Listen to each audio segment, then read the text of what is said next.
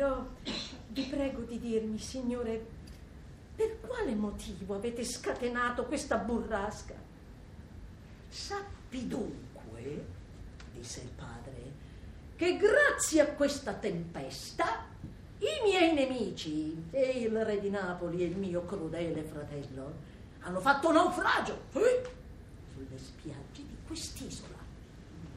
Detto questo, Prospero sfiorò la figlia con la sua bacchetta magica, facendola cadere subito in un sonno profondo, poiché lo spirito Ariel si era presentato proprio in quel momento al suo padrone per rendergli conto della tempesta e di come aveva disposto degli occupanti della nave.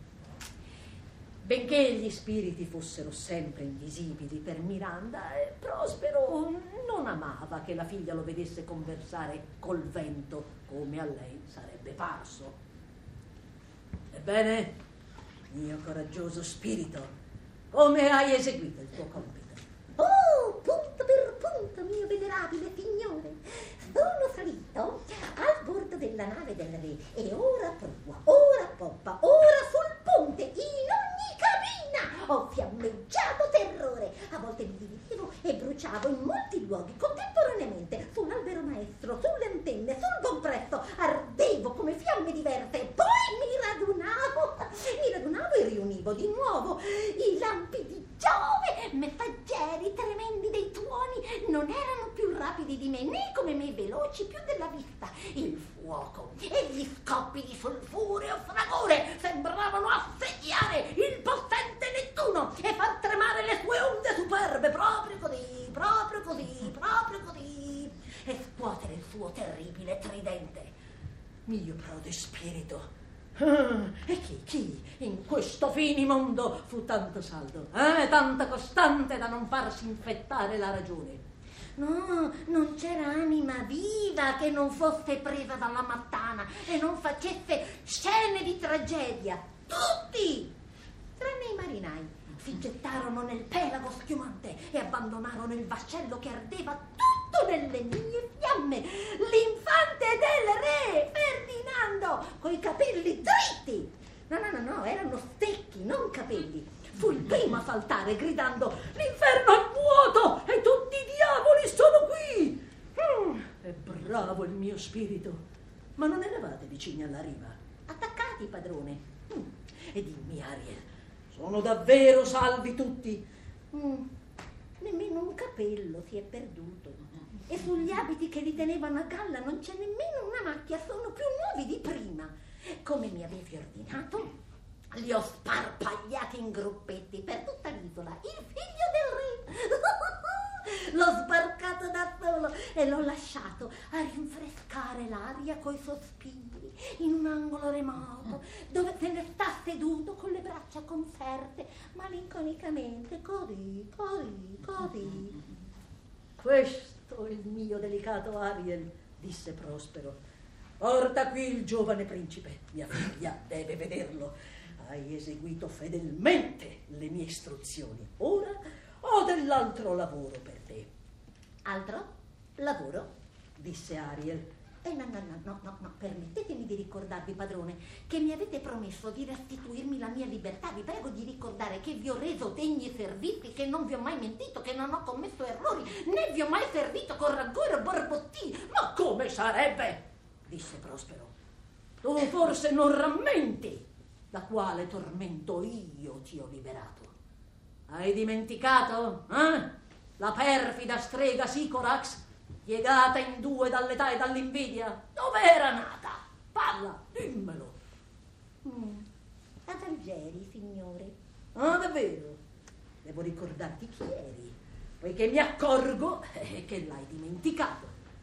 La perfida Sicorax fu scacciata da Algeri causa delle sue stregonerie troppo terribili per essere udite da, re, da orecchio umano e fu abbandonata su quest'isola dai naviganti. E poiché tu eri uno spirito troppo delicato per eseguire i suoi ordini malvagi, la strega ti rinchiuse ah, in un albero dove io ti trovai giamente. Questo è il tormento da cui ti ho liberato, ricordalo sempre.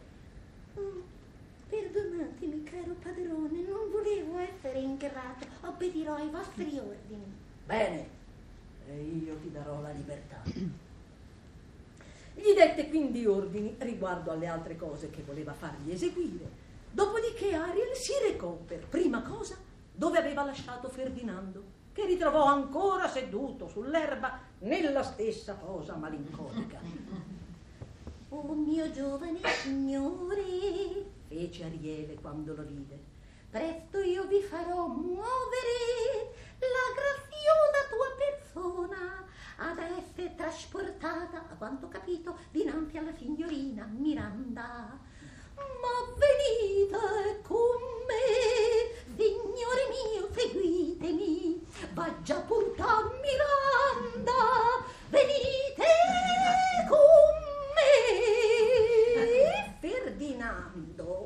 seguì come incantato la voce di Ariele, fino a che questa lo condusse al cospetto di Prospero e Miranda, che sedevano all'ombra di un grande albero. Ora, Miranda non aveva mai visto un uomo prima di quel momento, sì, fatta eccezione il padre. Miranda, disse Prospero, dimmi, cosa vedi laggiù? Laggiù? Oh, oh padre, disse Miranda colta da vivo stupore. Oh padre! Ma dice, no, di certo è uno spirito! Mio Dio! Ma credetemi, signore, ma no, no, beh, ma è una creatura meravigliosa, ma forse, forse non è uno spirito.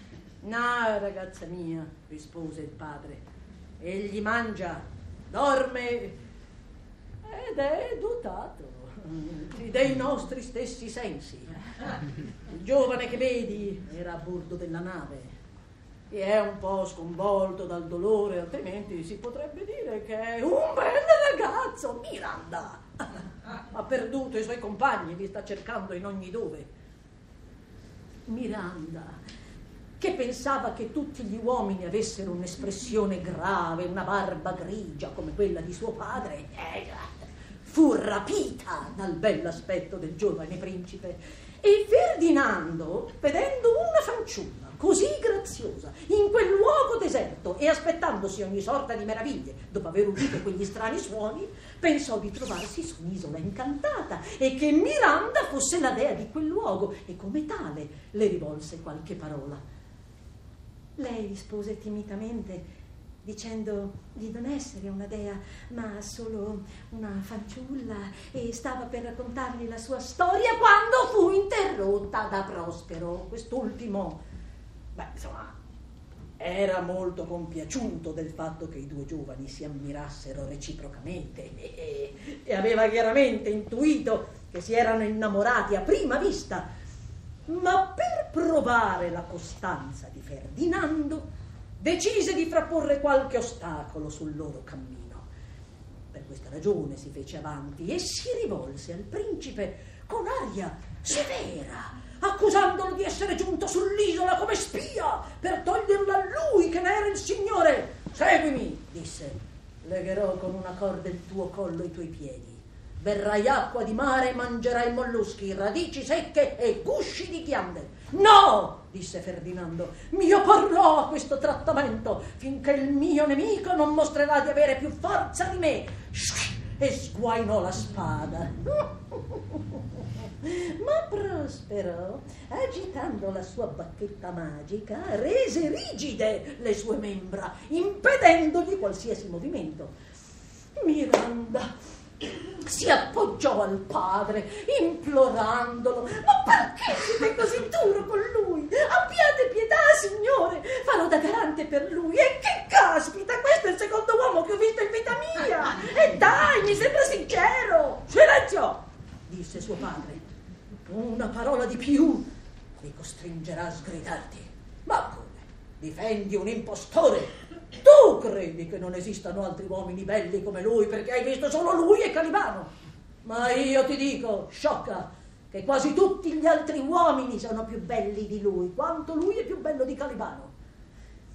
Disse ciò per mettere alla prova la costanza della figlia, alla quale gli rispose: Beh, le mie aspirazioni sono assai umili, non ambisco di vedere un uomo più bello di lui. Andiamo, ragazzo, disse Prospero al principe. Tu non ce l'hai il potere di disobbedirmi. Oh no, non l'ho davvero, rispose Ferdinando, il quale, ignorando di essere stato privato di ogni possibilità di resistenza per magia, era stupito di sentirsi così stranamente costretto a seguire Prospero e mentre camminava dietro a lui si volse a guardare Miranda fino a che non la vide più.